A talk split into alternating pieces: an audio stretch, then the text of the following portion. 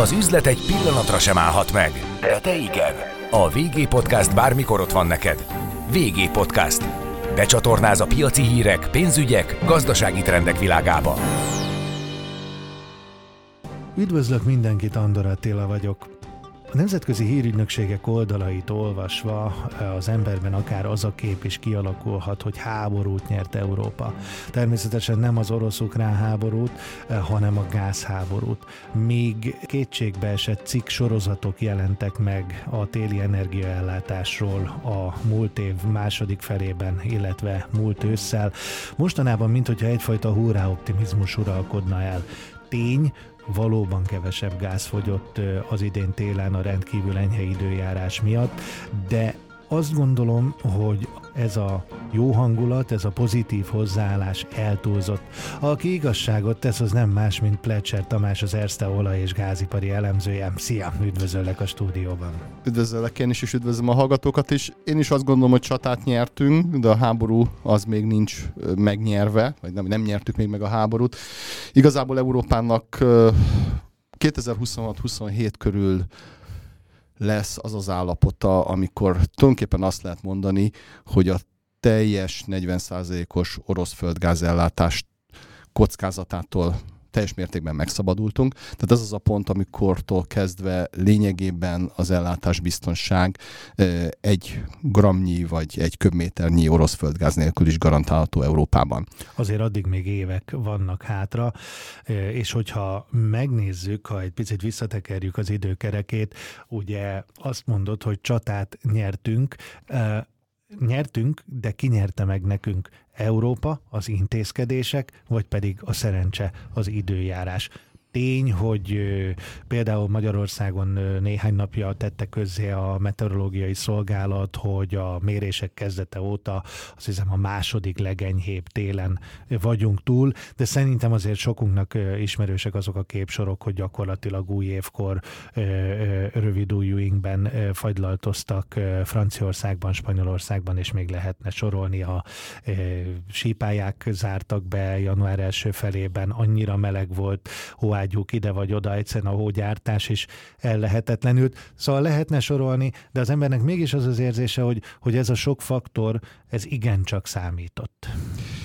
Igen, bár azt kell mondanom, hogy itt két dolog volt leginkább, ami hatott, és ha már kérdezted, hogy ez ugye mennyire a szerencse és mennyire a saját erőfeszítésünk, mind a kettő. Ugye két tényező volt, ami hozzájárult ahhoz, hogy kb. 18%-kal kisebb volt most az európai gázkereslet, mint az elmúlt 5 év átlaga. Az egyik az az, hogy az ipar nagy mértékben visszafogta magát. Egy, ez, ez kb. olyan 60%-át jelentette ennek a csökkenésnek. 40% pedig az időjárás és a jóval melegebb télnek köszönhető. Tehát azért a 60% az ipar és annak az alkalmazkodó képessége, ezért ez mutatja azt, hogy Európa igenis alkalmazkodni tudott. Érdekes módon egyébként az ipari termelés volumene nem változott, tehát azok az iparágak, amelyek nagyon energiaintenzívek, különösen például alumíniumkohók, cinkohók, azok valóban visszavetették magukat. Más iparágak, amelyek kevésbé energiaintenzívek, viszont az átlaghoz képest jobban teljesítettek. Tehát így jött az ki, hogy összességében nem változott az ipari termelés átlaga, miközben az energiaintenzitás jelentősen csökkent. De miről van itt szó? Ugye, hát mondjuk nem a szárnyaló gazdaságok, és nem a brutális konjunktúra időszakát éljük. Hogyha eljön egy ilyen időszak, az nyilván az energiaigény növekedését is elhozza, mekkora kockázatot látsz, és miről van szó? Korszerűsítettek, a hatékonyságot növelték, vagy pedig, vagy pedig más nyersanyagokra, más alapanyagokra, fűtőanyagokra álltak át, amikkel föl lehetett tartani a termelési szintet. Azt, amire szükség volt ebben a hát viszonylag lanyha időszakban. Gyakorlatilag ezeknek a tényezőknek a kombinációja történt, tehát mindegyikből vettünk. Nyilván a legnagyobb mértékű csökkenést az okozta, hogy a legenergaintenzívebb iparágak, különösen azok, amelyek nem is tudják nagyon helyettesíteni a földgázt, ezek visszavetették a termelésüket. Ugye említettem már ezeket az alumínium és cinkóhókat, de ide lehetne sorolni például a műtrágyagyártó cégeket, az üveggyártó cégeket, a vegyipar egy részét, illetve például a finomítók is földgáz helyett elkezdtek kőolajszármazékokat használni a termelés során. Tehát ezek okoztak egy nagyon komoly változást. Volt egy jelentős ö, költségcsökkentés és, és ö, anyagfelhasználásban való ö, javulás, tehát egy hatékonyságjavulás is. Ö, ezek együtt okozták azt, hogy az ipar visszaesett. Ha válaszoljak még az első kérdésedre, igen, ha beindul az európai gazdaság, ez fenntartatatlan lesz. Tehát az, hogy az ipar 20%-kal kevesebb földgázt fogyaszt, az, az gyakorlatilag nem fenntartható, ha beindul az ipari ö, növekedés az, az európai kontinensen.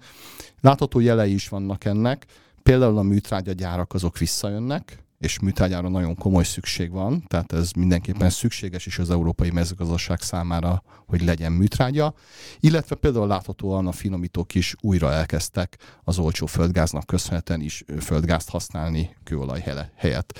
Ez egyébként egy érdekes dolog, hogy egy finomító, ami egyébként egy rendkívül bonyolult és összetett berendezés vagy szerkezet, eh, viszonylag könnyen tud váltani eh, nyersanyagot. Ez miért van? Ez így van, ugyanis a finomítónak két ok miatt van szüksége energiára, inkább földgázra, vagy éppen kőolaj származékokra, vagy magára a kőolajra.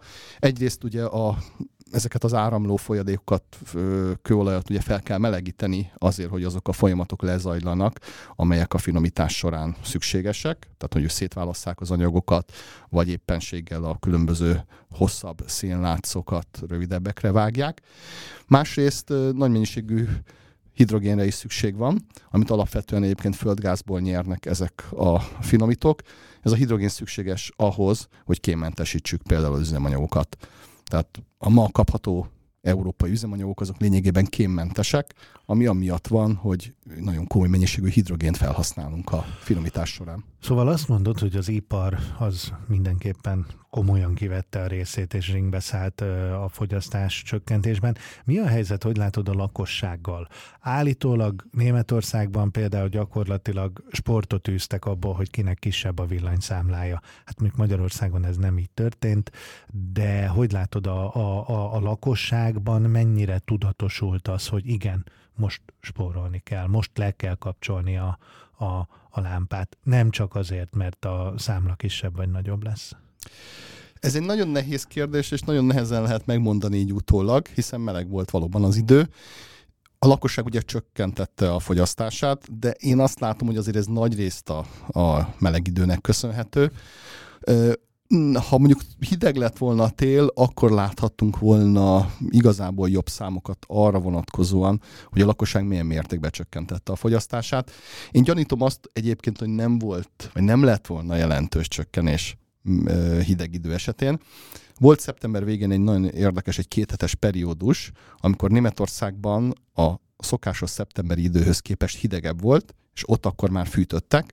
Érdekes módon abba a két hétben a lakosság háztartások fogyasztása az 14%-kal magasabb volt, mint ami egyébként az elmúlt öt év átlaga ebbe a szeptemberi periódusba. Tehát ez azt mutatta, hogy azért a lakosság nem feltétlenül spórolt annyit, mint amit mondtak, vagy amit gondoltunk, viszont a meleg idő azért az jelentősen hozzárult ehhez, hogy tudtak spórolni. Érdekes, hogy szeptembert mondod, szerintem ennek abszolút van jelentősége, hogy augusztusban volt történelmi csúcson a gázár, és szerintem szeptembert egyértelműen a, ennek az energiaválságnak, vagy ennek a félelemnek a, az egyértelmű csúcsidőszaka volt, nem? Ez így van, akkor volt valóban a legnagyobb félelem, tehát ez az augusztus-szeptemberi időszak. Hozzá kell azt is tennem egyébként, hogy Európában nagyon komoly támogatási programok voltak, főleg a lakosság irányába, de egyébként az ipar fele is, például Németországban, ami szintén azért ezt a sporolási kedvet némileg visszavetette. Tehát ugye a német ház... És egyébként ezek a, ezek a ö, támogatási programok mennyire fenntarthatók? Tehát ugye egy tél eltelt, egy évet mondhatni, hogy kibekkelt az EU, ennyi pénz ott volt a zsebben. Nem hiszem, hogy újra termelődött volna az a pénz. Nézd, hogyha 100 euró alatt marad a földgázára Európába, szerintem ezek a programok fenntarthatóak. Most úgy néz ki a határidős görbéje ennek a földgáznak, hogy jelenleg ugye 43 euró körül van egy köbméternyi földgáz, és hát ez mondjuk a decemberre emelkedik, tehát azért a telet mindenki egy kicsit feszültebbnek várja, de akkor sem megy fel mondjuk a jelenleg állapot szerint 60 euró fölé ez az ár. Tehát ezekkel az árakkal ezek a programok fenntarthatóak. Persze van ebbe egyfajta kockázat, és én el tudom simán képzelni azt, hogy ha hirtelen feszülté válik ez a piac, akkor nagyon gyorsan visszamehetünk mondjuk egy három számjegyű árra, de most az alaphelyzet az azt mutatja, hogy azért nagyon nagy probléma nem lesz idén. Uh, gyakorlatilag uh, megtizedelődött, most nem sokat túlzunk, ha ezt mondjuk a, a gázár az elmúlt hónapokban, ugye 22. augusztusához képest, Hát jóformán a kriptopiacra hasonlít már ez, a, ez, a, ez, a, ez az árgörbe, meg ez a mozgás. Tehát azért, azért tényleg azt gondolom, hogy ez egy akkora mozgás. Nem arról van szó, hogy duplázódott, másfélszerese lett háromszorosa, hanem tízszerese, illetve tizedelődött ennyire azért azt hiszem nem volt ö, nagy a baj, ö, tehát, tehát mindenképpen itt azért a, a hisztéria és a háborús faktor az, az, az erőteljesen mozgatta a piacot, nem? Sőt, én azt gondolom, hogy itt azért volt egyfajta piaci manipuláció is. Tehát nem véletlenül az Európai Unió olyan nem piaci eszközök bevezetését is szorgalmazta, amit békeidőben fel sem merülne, hogy bevezessenek. Ide tartozik például ez a 180 eurós plafon, amit ugye egy évre hoztak létre, illetve hát nagyon komolyan megszigorították például a letéti követelményeket. Ugye korábban a 1-2 százalékát kellett letenni a teljes értéknek marzsinként, később ez felment mondjuk 5-10-15-20, majd akár 50 százalékra is. Tehát igyekezett az Európai Unió is ezt a irgalmatlan spekulációt letörni. Ugye rossz nyelvek szerint maga a Gazprom is nagyon sokat tett azért, hogy ilyen magas árak legyenek augusztus során az Európai Unióban. Hát érdeke volt. Érdeke volt, igen, egyfajta pánikkeltést próbáltak ők tenni, rá kényszeríteni rá, ösztönözni a szereplőket, hogy igyekezzenek amennyi gáz lehet minél gyorsabban betárolni, hiszen nem lehet tudni, hogy hol lesz ennek a folyamatnak a vége, tehát megpróbálták egyfajta manipulatív módon befolyásolni ezt a piacot. Azt mondod, hogy ugye eddig a múlt évről beszélgettünk elég sokat, de azt mondtad, hogy idén azért nagy probléma, ha valami nagyon nagy nem várt fordulattörés nem jön, nem lesz.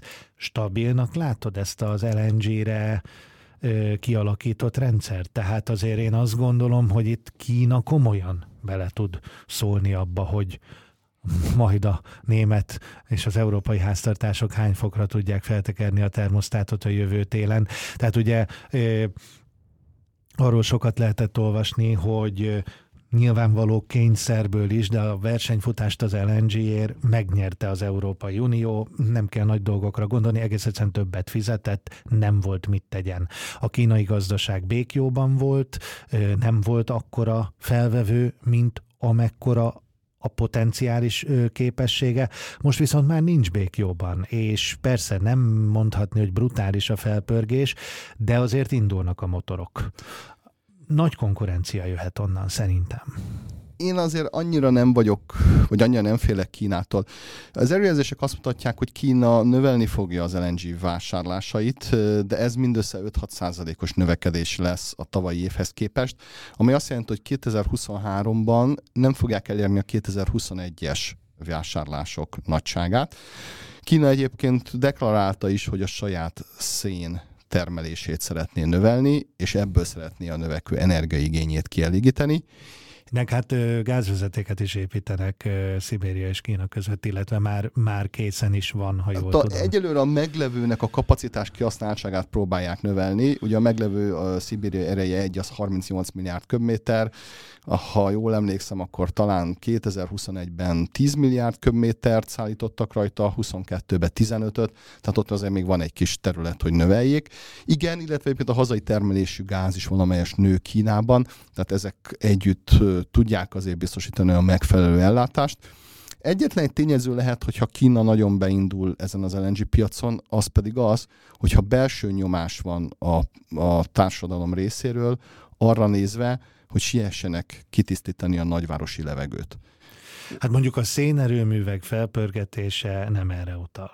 Ez így van, de most a prioritás, és úgy tűnik, hogy a társadalom és a párt számára is ott a prioritás az az, hogy két év stagnálás után próbáljuk meg beindítani a gazdaságot. Ez pedig a legolcsóbb módon a saját hazai szén alapon történhet. Ugye azért ne felejtsük el, hogy Kína nem egy túl gazdag ország, ha, a, ha ez egyfőre jutó GDP-t nézzük, ez 50%-kal kisebb, mint Magyarország. Tehát itt azért az energiaárak nagyon kérdésesek. Ugye a földgáz, a cseppfolyós földgáz egy kiváló erőforrás, hiszen nagyon tisztán ég, a nagyvárosi levegőt ezzel lehetne a leggyorsabban és legegyszerűbben kitisztítani, viszont azért ez egy prémium termék, és pont a tavalyi év árversenye mutatta meg, hogy ha Európa ugye versenybe száll mondjuk Ázsiával szemben, akkor nem, nem kérdéses, hogy kinek van több pénze, kinek van mélyebb a zsebe, tehát ilyen értelemben Európának azért jobb a helyzete, mint mondjuk az ázsiai térségnek. És mi a helyzet Oroszországgal? Ugye arról hosszan lehet beszélni, hogy a szankciók érnek valamit akár hosszú távon vagy sem.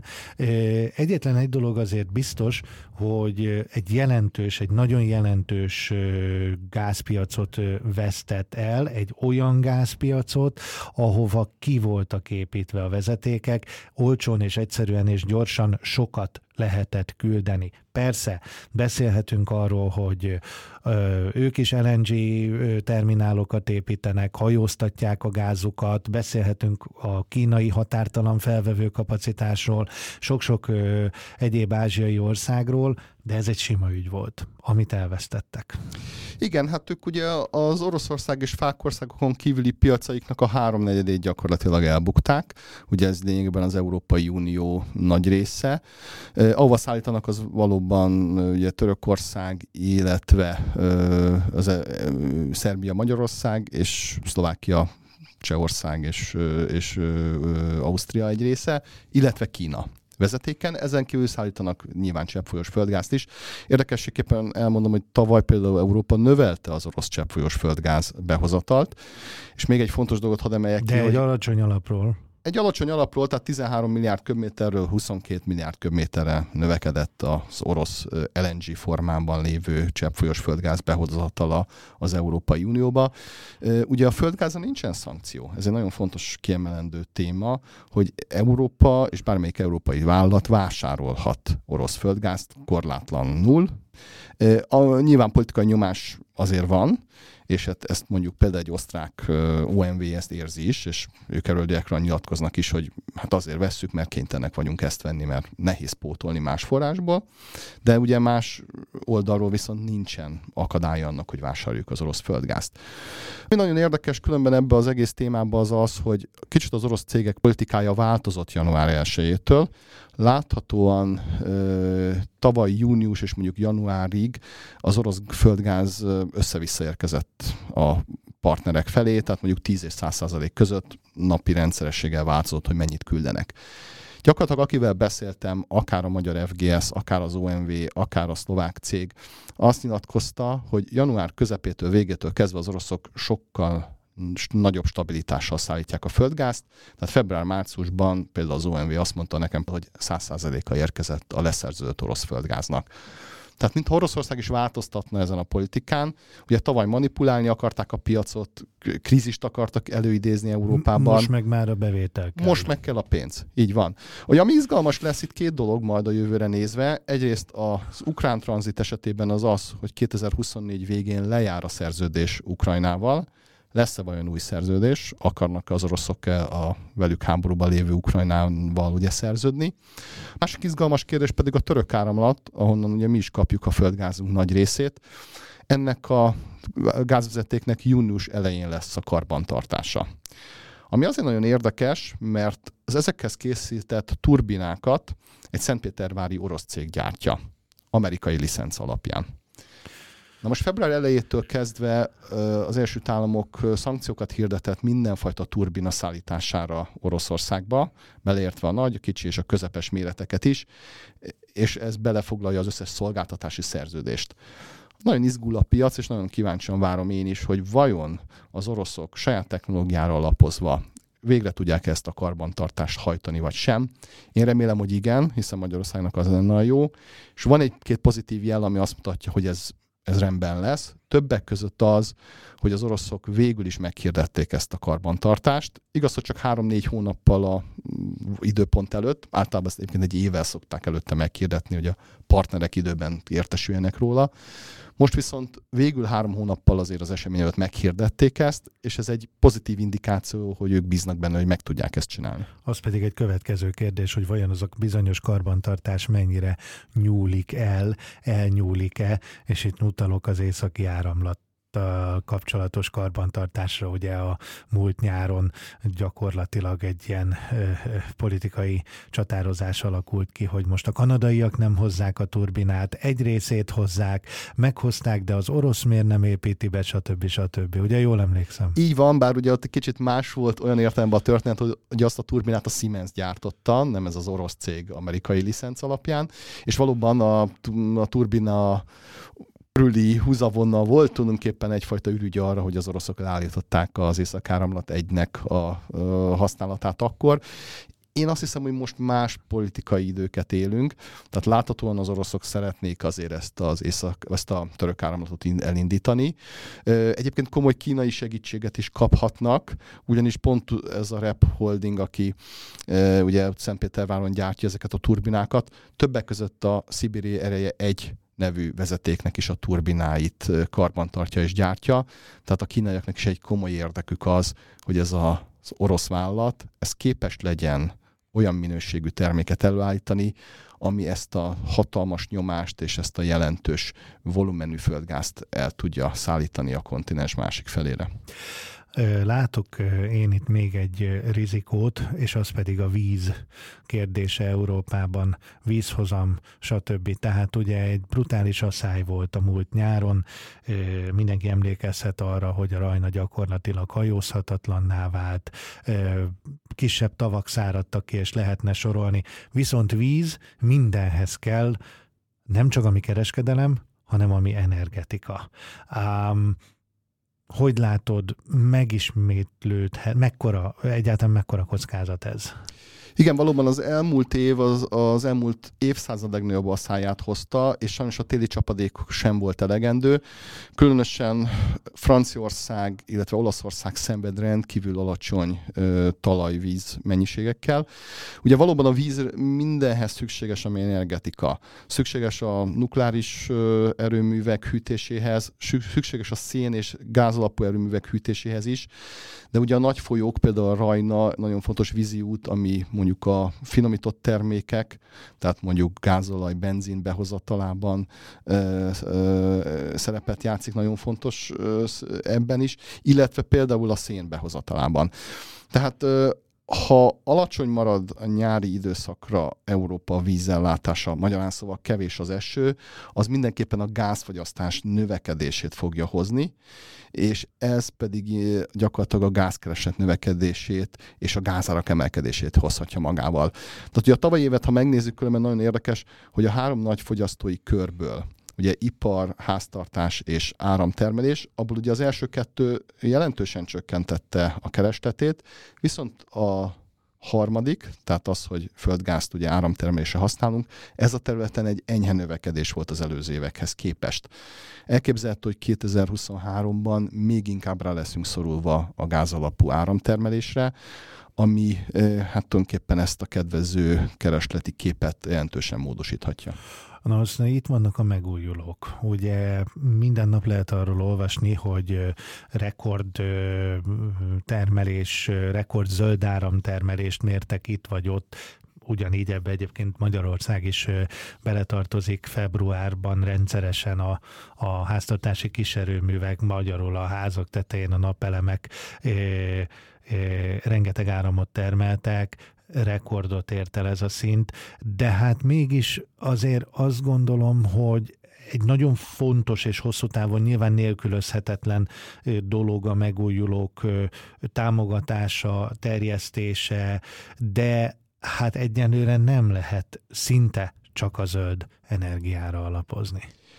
Én is azt gondolom, hogy erre kizárólag nem lehet egy kontinens, különösen egy jelentős iparellenkező kontinens áramellátását bízni, tehát nagyon szükséges mellé tenni nukleárist, illetve kiegyenlítő kapacitást, ami alapvetően földgáz alapú. Minden évben beszéltünk nő. már arról, süt a nap, nem süt a nap, fúj a szél, nem fúj a szél, ugye ezek bizonytalan dolgok. Bizonytalan dolgok, bár azért itt sokat fejlődött az előrejelzés, illetve a különböző rendszereknek az összehangolása. Tehát amikor egy nagy rendszert rakunk össze, egy egész európai rendszert, azért sok esetben ezek egymást kiegészítik. Valahol mindig fúj a szél, illetve ha éppen sötét van és este van, akkor is ugye a szélenergia ezt mondjuk ellensúlyozni tudja. Emellett nagyon komoly IT fejlesztések vannak, vannak, amelyek segítik ennek a megújuló aránynak a növelését.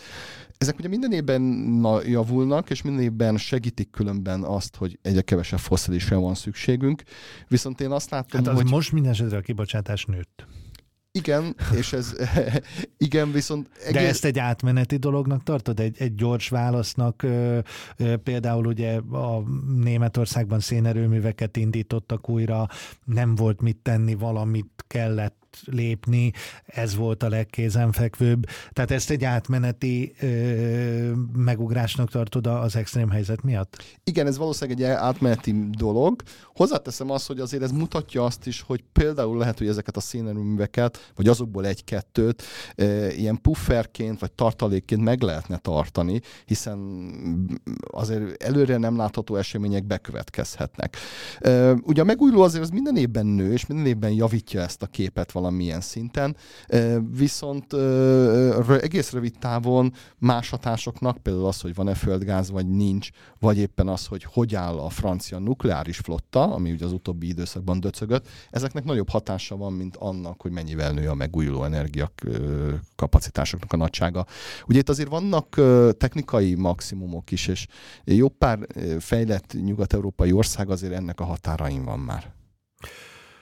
Hát meg ugye azt is lehet olvasni, hogy egyre nagyobb szélkerekeket rendelnek, és most hagyjuk ennek a környezetre, mondjuk például a madárvilágra gyakorolt hatását, de hát kvázi egy berendezés minél nagyobb méretű, annál nehezebb azt telepíteni, karbantartani, nagyobb a, a, az esetleges katasztrófa esélye, hogy ledől, stb. stb.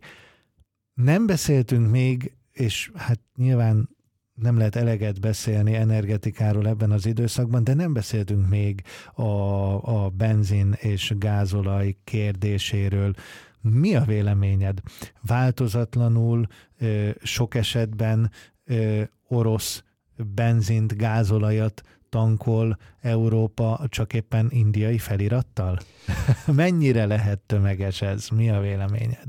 Nagyon átlatatlanná vált a piac. Tehát annak a szankciós politikának az egyik fő következménye, amellett, hogy valószínűleg az oroszok kénytelenek valóban árcsökkenést el, elszenvedni, az az, hogy átlatatlanná vált, hogy az oroszok kinek és hova adják el a termékeiket. De valahova eladják. Valahova eladják, az is lehet, hogy ezt a terméket megutaztatják Indiában, majd onnan visszajön Európába, és tulajdonképpen ugyanazt az orosz dízelt kapjuk meg, csak közben ugye egy jelentős kerülőutat tesz ez a termék.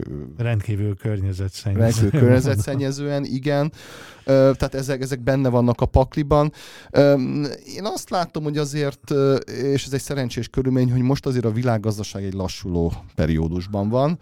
Különösen a márciusi ipari növekedési adatok, főleg az USA-ban és az Európai Unióban rendkívül siralmasak voltak.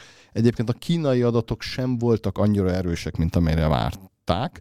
Tehát láthatóan az ipari tevékenység az a magasabb kamatok miatt egy, egy, egy satuféket kezd húzni a világban. Ez pedig nagyon jól látszik például a dízel árjegyzésén és a dízel kínálaton. Tehát Európának tulajdonképpen most az egy szerencsés körülmény, hogy dízelből van bőven, így igazából megteheti azt, hogy szankcionálja az orosz dízelt. Most megteheti, de vajon mit hozhat a jövő? Tehát nyilván nem arra biztos nem lehet számítani, hogy 2023 a, az európai gazdaságok szárnyalásáról és a soha nem látott ipari termelésről szólna, de elmozdulhat a mostani szintről. Elmozdulhat, azért van még egy szerencsés körülmény Európa számára, hogy a Covid időszakban rengeteg nagy beruházást elhalasztottak. Ezek 2023... De is most a magas komatok időszakában? Ugye ezeket a projekteket elkezdték elemzően már a 90-es, vagy tehát a 2010-es évek végén. Tehát a Covid alatt is valamennyire építették őket. Nyilván, ha most van egy finomító, ami már 70%-os készültségű, az be fogják fejezni. És azért 2023-24-ben nagyon sok ilyen jön a piacra. Tehát én azt látom, hogy azért szerencsére termék ilyen értemben lesz, és Európának is ez egy szerencsés körülmény, hogy rövid távon a recesszió, középtávon pedig ezek az új közel-keleti, illetve távol-keleti beruházások azért biztosítani fognak elegendő kínálatot finomított termékből. A nagy kérdés az, hogy tényleg ez az Oroszország hosszabb távon hogy fogja ezt bírni. Ugye az ő finomítói szektoruk is egyébként nyugati alkatrészeken alapul. Tehát eh, én azt látom, hogy előbb-utóbb Oroszország képtelen lesz ezt a kínálatot fenntartani, magyarán csökkenteni fogja azt a mennyiséget dízelből és benzinből, amit el akarnak a világpiacon adni. Úgyhogy számukra ez a szankció én értelemben nem egy jó hír. Én azt látom, hogy az ő termelésük alapvetően azért lefele tart. Aktuális adat, hogy jelentősen emelkedett az uraz, ugye a fő benchmarknak tekintett orosz olajfajta nem piaci, hanem központilag meghatározott ára. Itt ugye sokáig ilyen 40 dollár környékén volt ez, most 55, és hogyha a szállítási költségeket is beleveszünk, akkor bőven a bizonyos 60 dollár rossz sapka fölött van az egy más dolog, hogy ez kit érdekel. Kit érdekel? Hát aki ugye dollár elszámolásban van, azokat azért érdekli. Az tény, hogy a piac nem látlátható. Nagyon érdekes különben, hogy maga az árazása ennek Európában megváltozott. Ugye korábban egy jellemzően egy ilyen olasz leszállítást nézett a piac, és egy úgynevezett CIF paritású leszállítást, ami azt jelenti, hogy a leszállítási költség, a biztosítás, az mind benne volt az árba. Most az árjegyzés az egy orosz kikötő jár, szállítási költségek és biztosítás nélkül.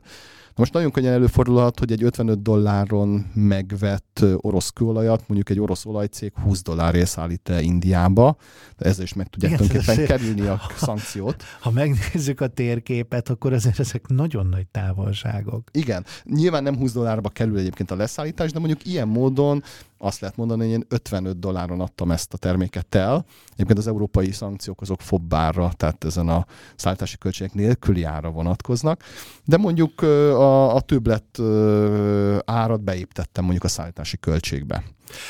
Nem ma kezdted.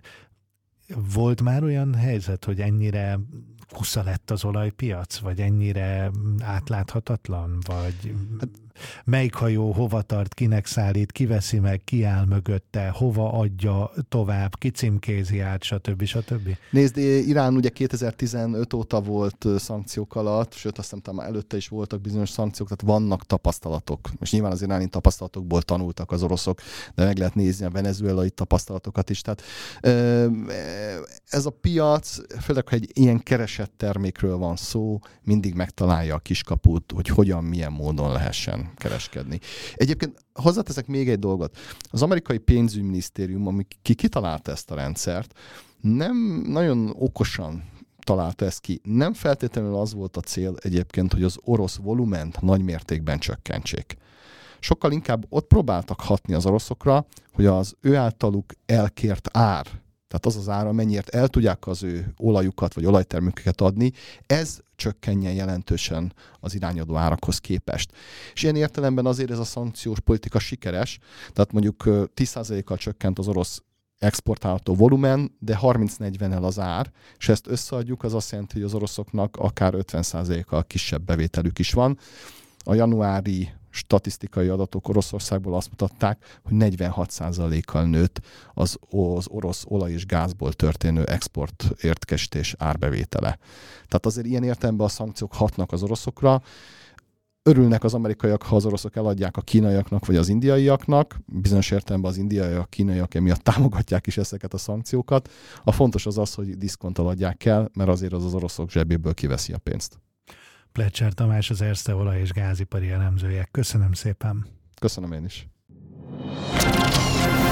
Üzletre hangolunk. Régi podcast.